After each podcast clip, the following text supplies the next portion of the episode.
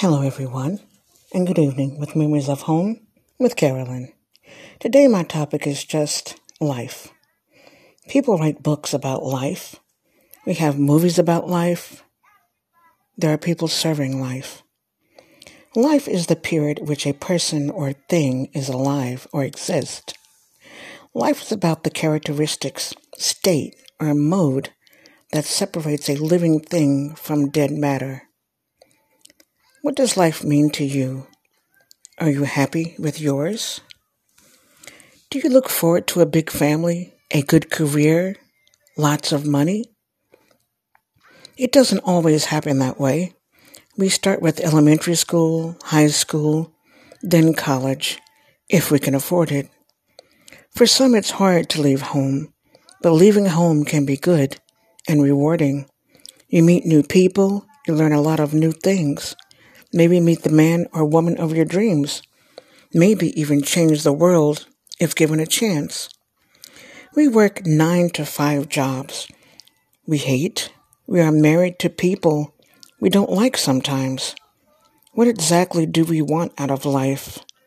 To have a big family is wonderful, but can be costly. Same routine every day? Do you wish you had made a better choice? A lot of people have depression and anxiety. Are you born with it?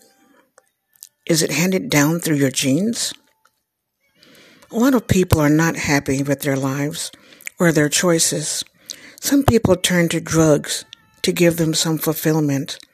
Others turn to affairs because of something that's lacking or missing in their home life. Some read books because you can immerse yourself in a book of fantasy, love, and adventure, romance. Books and movies take you away from everyday life. Kids wish they could be like action heroes in the videos and games and in the movies. Young adults want to do TikTok, make quick money, and get high. The rest of us try to keep a job, a roof over our heads, and feed a family. There are going to be struggles, whether you're a two parent family or one or by yourself. We have losses and achievements, tragedy and sickness, but some of us manage to go on for one reason or the other. We smoke, have a drink to make yourself feel better, but it's still there tomorrow.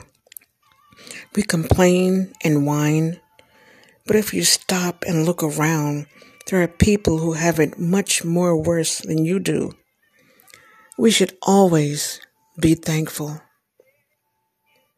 As you get up in age and all the kids are gone, we are never really free. You're always going to be a parent, but we have learned and achieved and experienced a lot in our years. If some of us are fortunate, we live to be in our 80s and our 90s. Some need help from their children and other facilities. As we age, we gray and gain weight, move a little slower. But as our years have gone, we have seen new medicines, cures, advances in technology, changes in how society has progressed we are still important. You can't just sit around and do nothing. There is so much to do, to see, to learn, to change, to help. Life is too short to leave important words unsaid, and your dreams don't work unless you work towards them. People that are in their final stages of life say one of two things. They wish they had done more, and others are content that they were happy and did enough. Most of all, you should be thankful, kind, gracious, forgiving, and love the person you are. This is Carolyn with Memories of Home. You can find me on any podcast app. Don't forget to rate, like, and comment. Until next time, take care.